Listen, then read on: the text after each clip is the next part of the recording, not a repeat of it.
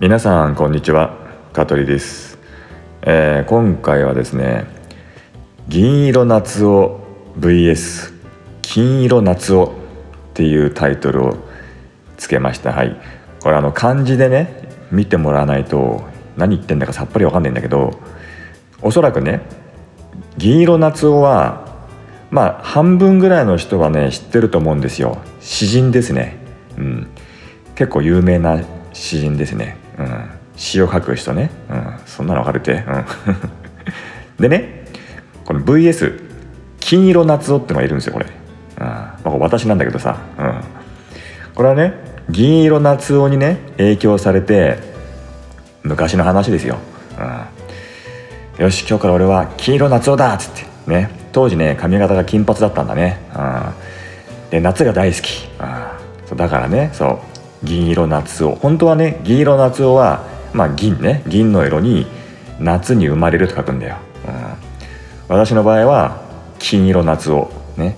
金の色に夏男ね、うん、うまいだろ？よくつけたと思うでしょ？これね、うん、でそもそも何でね銀色夏男が好きになったかっていうとなんか昔からねこう顔に似合わずね、うん、こういったなんか詩がね好きだったんですよ、うん、でとは言いつつねどんな詩がどどなんつうの誰でもいいとかどんなでもじゃないんですよ。うん、なんかこのね銀色夏男のね独特のねこれあのー、刺繍があるんですね、うん、刺繍一般だけど、うん、そのなんか刺繍のねこう写真とこの文字のバランスというか空気感がね最高にたまらないんですよ。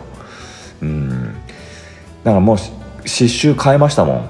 今手元に2冊あるんですよ、はい。うん、思い出しながらねそう読み返してるんだけど絶妙なこの写真のね風景というかねちょっとこう色あせたね、うん、でこの言葉がさ文字がさ、うん、たっぷりこうね余白があってそこにストンとこう載ってるんだよね、うん、でちょっとまあ今回ね、うん。まあ、銀色夏男は一回置いといてさ、うんね、銀色夏男の方ね、うん、漢字見ないとよくわかんないけどさね。銀色夏男ね、うん、金色夏男は一回一回置いとくね、うん、自分でもどっちがどっちだか分かんなくなっちゃったよ、うん、でね結構ね有名な話なんだけど銀色夏男のね刺繍にねあのね今かの有名女優であるねこの吉高由里子、うん、知ってます？吉高由里子、うん、あのハイボールのねあのだるい感じのハイボールの CM やってる女優さん、うん、怒られちゃうかファンがそんなこと聞いたらさ、うん、なんとですねこの銀色夏男の昔の刺繍にですねまだデビュー前の小学小学校時代のこの吉高由里子がね出てるんですよモデルとして。うん。でこれまあ当時はそんな知らないですよ、うん、ね女優になったからもちろん知ったんだけどまだ芸能界にねデビューする前ででどうもねこれねこの詩人のねこの銀色夏男の娘がいるんですって、うん、でその娘さんが通ってた小学校にあの吉高由里子が、まあ、このこの方は芸名だからね本名違うんだけど、うん、吉高由里子が通ってたなんて、うん、でまあその芸能夏男がね見たらしいんだよね。でまあその可愛らしさにまあ一目惚れしてあの本人にねお願いして、まあ、公園でねちょっとこう写真撮らせてもらってこう刺繍に使ったっていう、うん。まあ、検索すれば出てきますよ「銀色夏を吉高由里子」って検索すると、うん、実際写真も載ってますけどね小学校の時のね。うん。すごいですよね。当時からねそういった目を光らせてさ、うん。まあ、目を光らせてっていうとちょっとやらしいけどさ、うん、見る人が見たら何か違ったものが見えたんだろうね、うん、違ったもんってそういう意味じゃないよ、うん、ね。でねそんなまあ刺繍を見てさ私もさうんあやっぱ知っていいなと思ったんだよね。うん。結構ね本当に1998、うんまあ、年から2000年序盤ぐらいかな。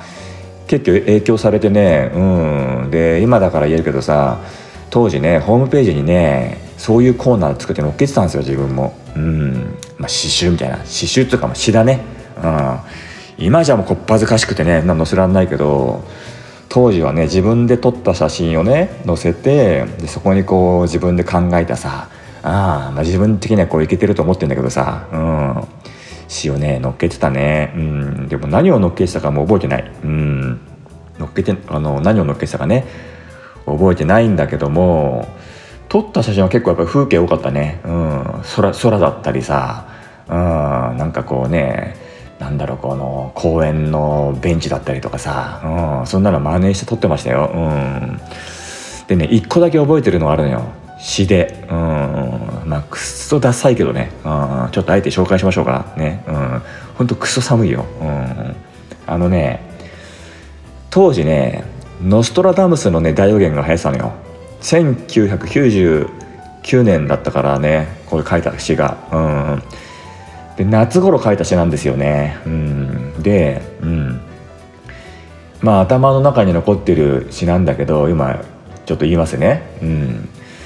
えー、背景ノストラダムス様。あなたに針千本飲ませます。っていうね。どう？寒い？寒い。寒いかな？うん。背景ノストラダムス様。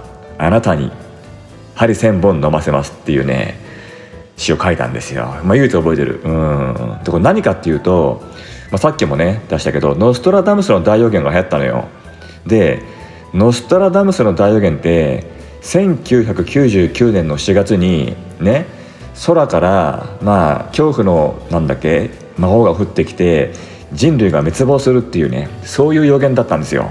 うん、で結構ねあの、本当ノストラダムスブームじゃないけど1999年の4月にねやっぱなんかこう隕石が地球に落ちてきてうんなんつってね結構皆さん当時覚えてる方はいたんじゃないですか？そういうのどうね大変だったっていうね、うん、で、まあ、そんなこんなで結局何もなかったわけですよ、うん、でまあそれを私はね、うん、別に銀色夏男風にじゃないけど、うん、一応ね金色夏男っぽくね、うん、ノストラダムス様あなたに針千本飲ませますと、うん、まあ結局あなたがね言ったことはね、うん、現実じゃなかったから、うん、それを私の私なりのね答えとして、うん、こういう形でね、うん、お答えしますと、うん、よくわかんないさ、うん、思考で書いたんだよこの詩をさ、うん、ね、しかもこれホームページに載っけてたよ、ね、うん、恥ずかしいね、うん、というね、まあ、銀色夏を VS 黄色夏をっていうね、うん、しょうもないね。ネタを思いついて今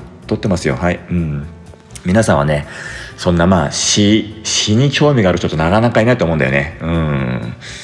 あとまあなんだろうね。うん。やっぱり歌の歌詞ともそうですよ。ね、まあ、歌の歌詞はまあどっちかというと詩に近いからね。うん。あのまあね長いけどうん。言葉でね伝えるってやっぱり言葉で伝えるとかね、うん、すごいですよねやっぱりね。うん。まあ今回はまあそんな話ではいね。うん。銀色夏男 VS 銀色夏男のお話でした。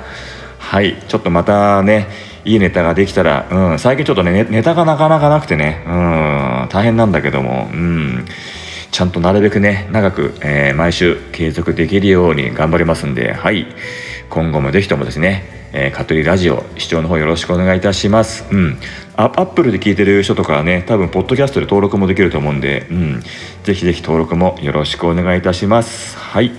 それでは今日はこの辺で終了です。それではさよなら。この放送は株式会社香取デザイン事務所の提供でお送りいたしました。また聞いてね